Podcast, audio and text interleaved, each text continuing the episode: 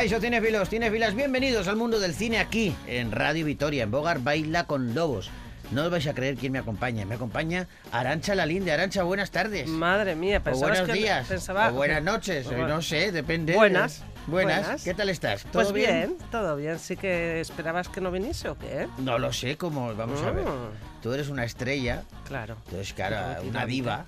También. Claro, uno, yo, yo siempre espero que estés aquí a mi vera. Pero de repente digo, a ver si hoy le ha salido, yo que sé, una cita con Brad Pitt o Oh, con claro, Angelina Jolie ser, o yo sí, que sé. sí. ¿no? Claro, ¿por qué no? O con DiCaprio, O con DiCaprio, que tiene peli. que eh, tiene peli esta semana. Y debe ser la repera, ¿eh? Me han dicho, han dicho, ¿eh? Debe que ser la repera, la no peli de todavía. DiCaprio y de Robert De Niro. Pero de eso vamos a hablar a partir de ahora mismo. Damas y caballeros, aquí comienza Bogart Baila con Lobos.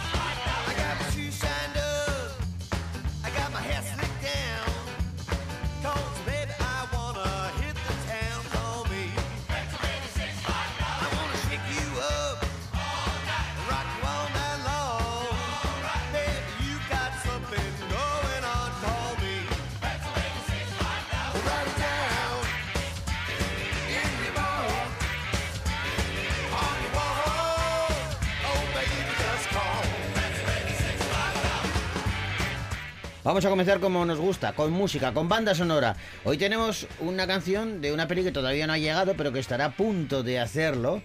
Mm, Ya hemos conocido la historia, pero esta es otra vuelta de tuerca. Eh, la historia de Willy Wonka. Ajá. La hemos visto, yo que sé, con la fábrica de chocolate, con Jim Wilder como uno de sus protagonistas, con Johnny Depp, que también lo encarnó. Sí, bueno, sí. pues ahora es Timothy Chalamet eh, quien encarna al mítico personaje en Wonka, una peli que llegará muy prontito a nuestros cines y de la que nosotros os podemos ofrecer un aperitivo en forma de canción.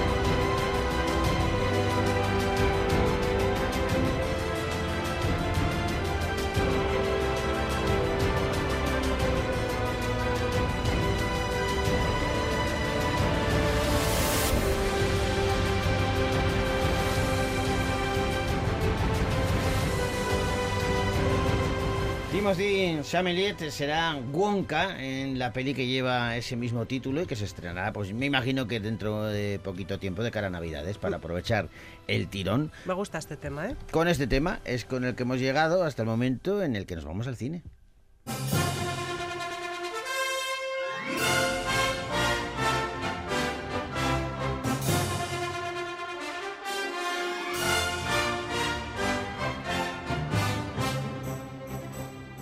Nos sumergimos en las pelis que han llegado a la cartelera Gasteiztarra y comenzamos hablándoos de Vidasoa 2018-2023.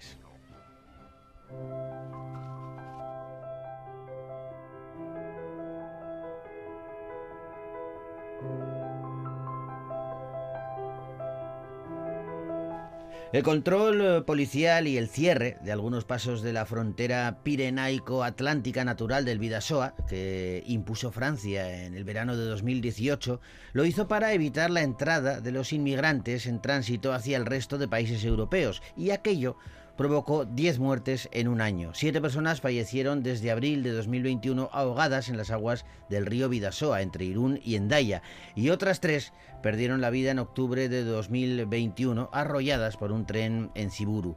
Este documental, además de dar voz y poner rostro a varias de las activistas a un lado y a otro del río, como representantes de las aso- asociaciones eh, Arrera, Sarea o Vidasoa, Etorquiquenequín, bueno, pues también recuerda a aquellos que perdieron su vida, poniendo nombre, edad, travesía y sueños, y conociendo la historia y las personas que se esconden tras las frías cifras de fallecidos, tratando, bueno, pues de humanizar de esta manera aquella tragedia.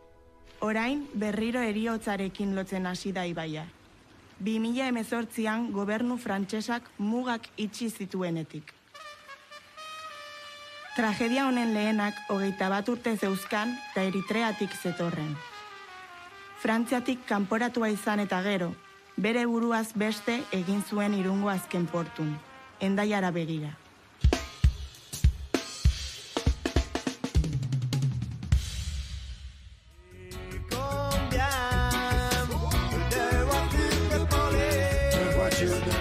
Fermín Muguruza es el guionista y el director de este documental, un documental que analiza una tragedia reciente.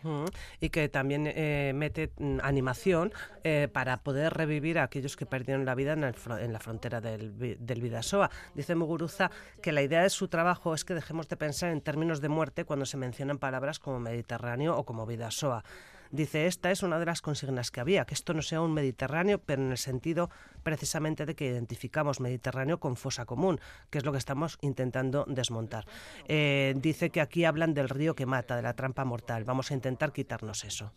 Bueno, pues lo intenta en ese documental Vidasoa 2018-2023, una peli que podéis ver ya en los cines de Victoria Gasteiz.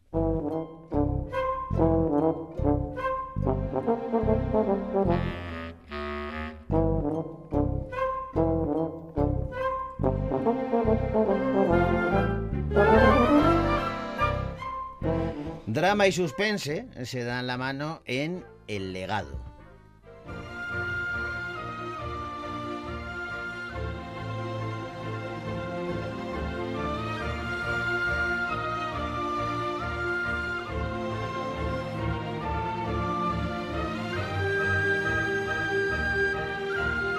En las profundidades de la Irlanda salvaje se encuentra la vasta y remota finca de Knoll, un lugar de secretos eh, que se cierne ominosamente sobre el bosque circundante. Y es que Knoll no es hogar para una mujer joven, y mucho menos para Maud, eh, de tan solo 18 años. Recién castigada por la repentina muerte de su padre y heredera de todos sus bienes, Maud se encuentra sola, desescolarizada y vulnerable.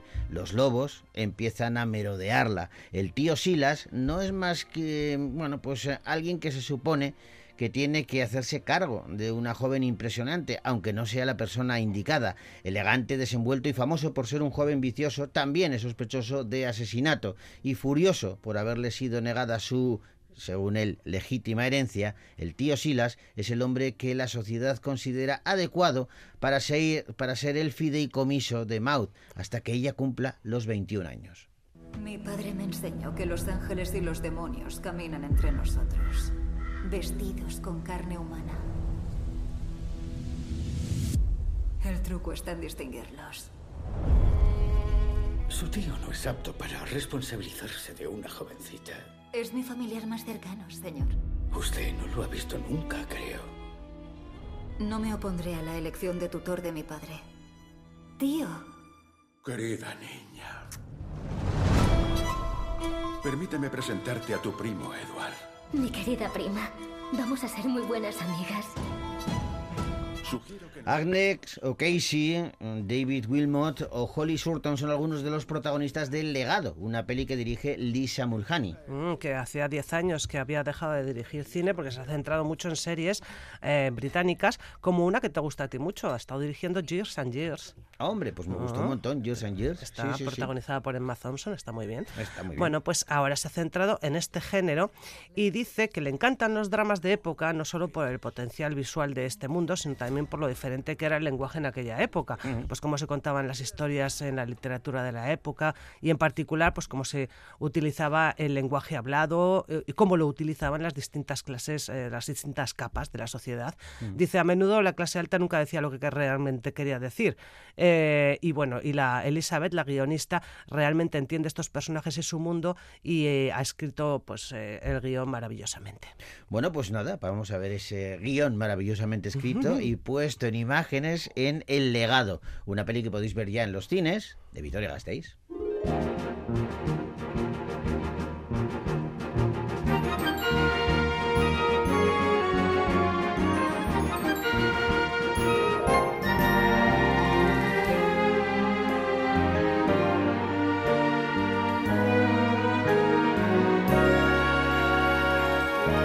Y hablamos ahora de otro drama, un drama titulado La Isla Roja.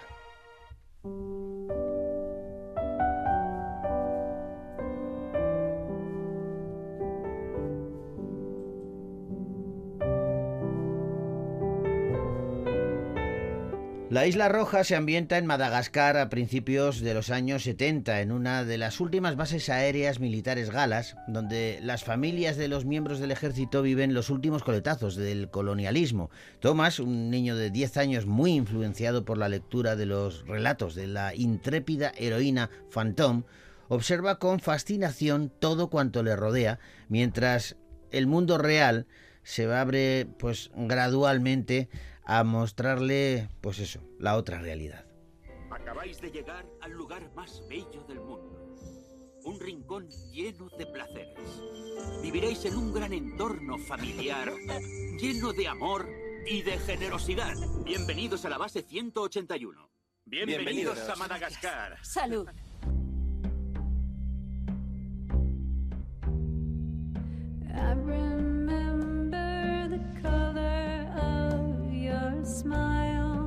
Demasiado maquillaje. ¿Para quién te maquillas así? Déjame paz. A mí me gusta veros. Ya sé que siempre andas cotilleando. Nadia Tereskiewicz y Charlie Bussell son algunos de los protagonistas de La Isla Roja, una peli en la que también aparece nuestro Kim Gutiérrez eh, como protagonista, todos ellos dirigidos por Robin Campillo. Y estuvo a competición en la sección oficial del último Festival de San Sebastián y Campillo pues regresa a la gran pantalla con este drama ambientado en Madagascar en el año 71, después del éxito de su última película, si la recuerdas, 120 pulsaciones por minuto, Sí. que ganó todos los premios en Festival de Cannes y los premios César y representó a a Francia en los en los Oscars. La prensa francesa dice que es una película, Le Parisien, por ejemplo, dice que es una película sublime y profundamente conmovedora y que Robin Campillo vuelve a impresionarnos y firma su película más íntima. Bueno, pues La Isla Roja, una peli que podéis ver ya en los cines de Vitoria Gasteiz.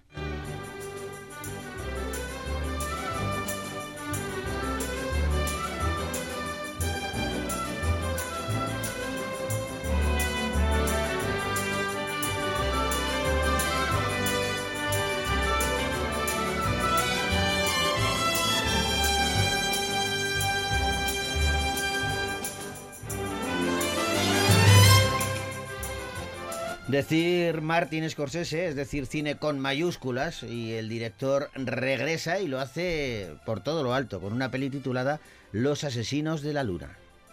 ¿De quién son estas tierras? Mías. Buen Bueno, bueno, bueno. Aquí tenemos a nuestro héroe de guerra. ¿Tomaste la buena decisión de venir aquí? Sí, los Osage son los mejores y más bellos seres que ha creado Dios. Y son gente sabia. Fueron capaces de decidir quién se quedaba el petróleo. Tengo una pregunta, hijo. ¿Te van las mujeres? Son mi debilidad. Bueno, si mezclamos las familias, ese dinero fluye en la dirección correcta. Viene a nosotros. Shomikaze, ¿qué es lo que eres? No sé lo que has dicho. Imagino que ha puesto diablo en indio. A comienzos del siglo XX, la nación Osage de Oklahoma se coloca entre, bueno, pues una de las zonas más ricas del mundo y lo hace de la noche a la mañana gracias al descubrimiento del petróleo. Su repentina riqueza atrae al instante a otras personas, a las personas más ricas del planeta, gente blanca. Su llegada supone una ola de manipulación, extorsión y robo a la gente de la nación Osage para poder hacerse con su dinero, hasta que finalmente se producen unos misteriosos asesinatos en la zona que despiertan todas las alarmas. El brutal suceso lleva allí al FBI dirigido por J. Edgar Hoover, mientras de manera paralela se produce un improbable romance que va a unir a un veterano de guerra con una de las nativos de la tribu de Oklahoma. La peli es dirigida por Martin Scorsese. Sí, está basada en una novela del mismo título de David Grant de 2017 y te cuento una curiosidad. Cuéntame una curiosidad. Eh, eh, eh, basada en esa novela se hizo un guion, pues el guion al final fue mm, bastante diferente de lo que iba a ser en un principio y quién tuvo la culpa de eso pues Leonardo DiCaprio y su manera de improvisar constantemente y de querer participar en todos los aspectos de la producción. Esto lo ha contado el propio Scorsese en el Wall Street Journal. Dice que la capacidad de DiCaprio para improvisar sus líneas, algo que que otros directores Sí, sí. han aprovechado de eso, como Tarantino, ¿no? Bueno, pues no les gustaba a- ni a Scorsese ni a su compañero Robert De Niro. Sí. Incluso De Niro, que es actor de método, llegó incluso a dejar de hablar a su compañero con tal de no discutir más con él. Dice Pero- Scorsese que de vez en cuando Bob, o sea, Robert De Niro y yo nos mirábamos, poníamos los dos los ojos en blanco y le decíamos, no necesitas ese diálogo. Claro, bueno, si improvisas lo que tiene. No obstante, también decía Scorsese, porque Leonardo DiCaprio, Lily Gladstone o Robert De Niro son algunos de los protas de los asesinos de la luna. Y Scorsese decía también que eh, otra de las facetas que le sorprendía de DiCaprio era eh, cómo mm, Robert De Niro se enfadaba con él por esa improvisación y sin embargo él le veneraba a Robert De Niro, le, le parecía algo eh, sublime el poder actuar con él. Claro. ¿no? Pero tienen métodos diferentes. ¿Qué le Sí. vamos a hacer? Los asesinos de la luna, una peli que podéis ver ya en los cines de Victoria Gasteiz.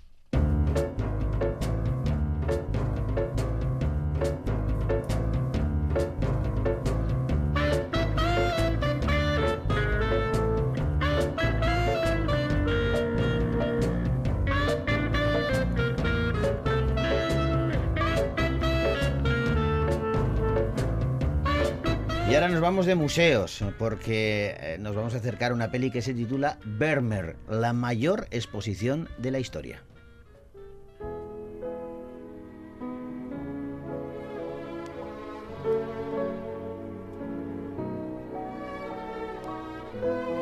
El Rijksmuseum de Ámsterdam dedica al, artista neerlandés del siglo XVII, Vermeer, una histórica retrospectiva.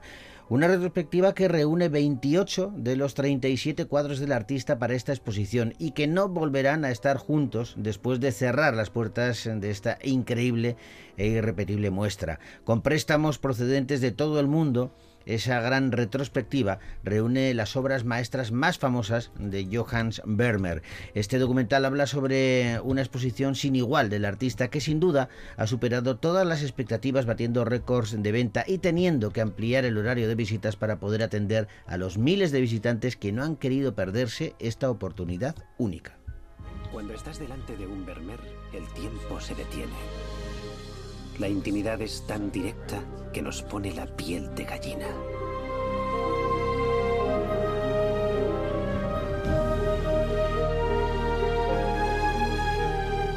Es totalmente cautivador. ¿Qué otro pintor consigue que lo mundano parezca verdaderamente místico? Casi casi es una oportunidad de, de acercarse a esta exposición, aunque sea cinematográficamente hablando. David Bickerstaff es quien ha dirigido este documental que, bueno, pues han ah, explorado de forma muy puntillosa Mm. esta exposición. Sí, nos invita a una visita privada a esa, a esa exposición y, y además de, de ver un- un- esa oportunidad, además de tener esa oportunidad de ver reunida toda esa obra de, de Vermeer, eh, han hecho una, una exhaustiva investigación sobre su arte, sus elecciones, sus motivaciones para componer, eh, así como el proceso creativo de, de cada una de sus pinturas. Vermeer, la mayor exposición de la historia, una película que podéis ver ya en los cines de Victoria Gasteiz.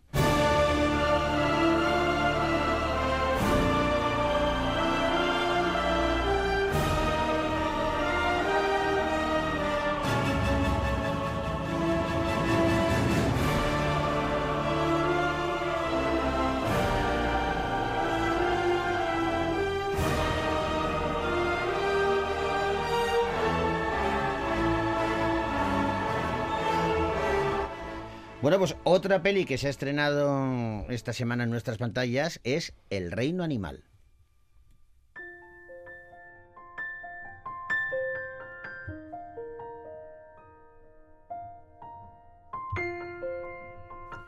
En un mundo asolado por una oleada de mutaciones que transforman gradualmente a algunos humanos en animales, François hace todo lo posible por salvar a su mujer, afectada por este misterioso fenómeno.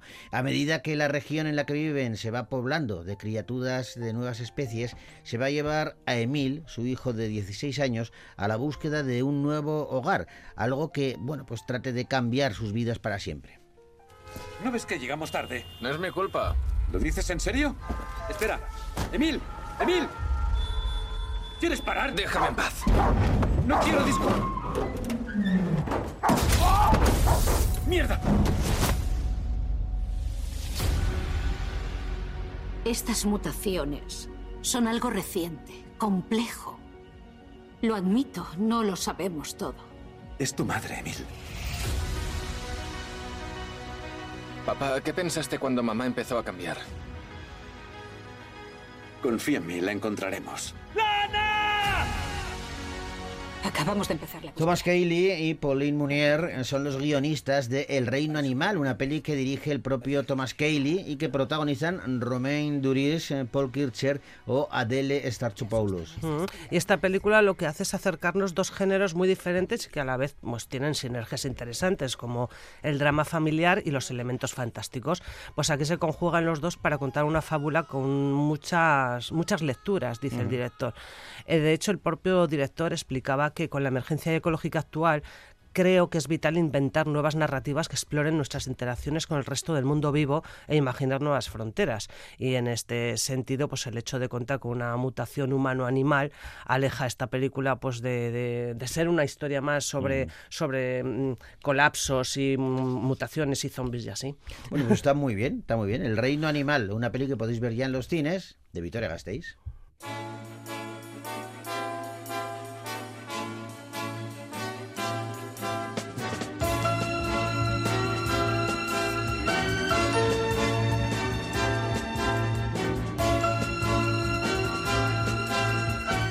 Es lo que tiene el cine. Eh, antes nos invitaban a ver una exposición y ahora nos invitan a un concierto. Un concierto de Taylor Swift.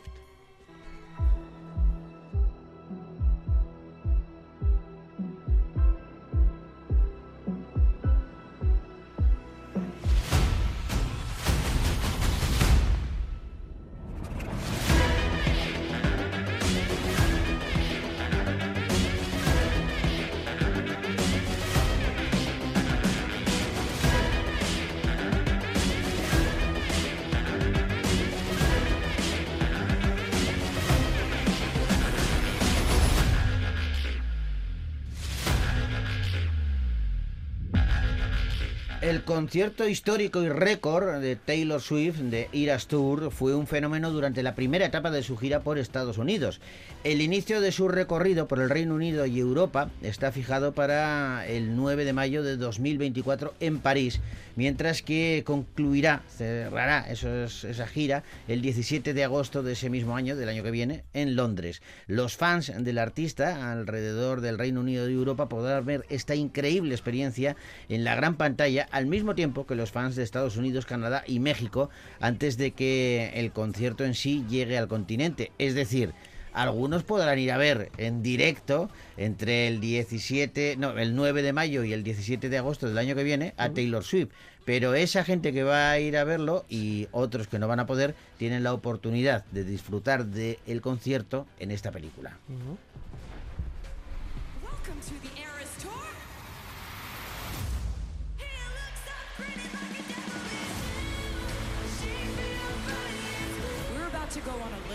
adventure together, and that adventure is going to span 17 years of music. How does that sound? Sam Roach se han bueno, dedicado a dirigir esta película documental con Taylor Swift, evidentemente como principal protagonista. Lo de esta chica es brutal. Es brutal, pero es que te voy a... empezó haciendo country y sí. ha derivado en ser una de las artistas más populares del mundo con diferencia. Y acaba de hacer una cosa con esta película, con este largometraje, que ha alabado Christopher Nolan. Pues mira, resulta que la cinta está producida por el estudio de, de Swift, ¿no? Y no ha contado con la participación de las principales distribuidoras. Así que ha fijado su propio precio de entrada y ha dejado un 57% de las ganancias para la cantante. Lleva recaudados 123 y medio, 123 millones y medio de dólares a nivel mundial.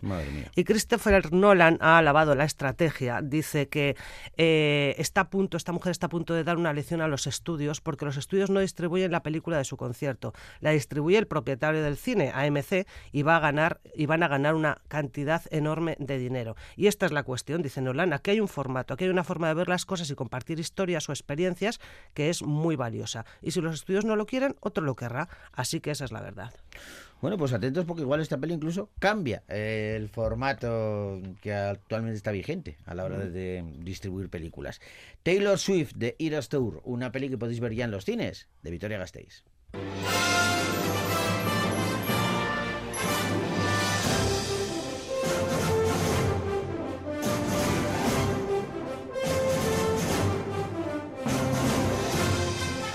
Fue una de las primeras pelis de Richard Gere, American Gigolo, y contiene una canción que se hizo muy popular y que de hecho se han revisado hace poquito con otros ritmos. Con ella, Call Me, eh, vamos a despedir el programa de hoy. Es Blondie, su artista, y seguro que os suena. Hasta la semana que viene. Agur.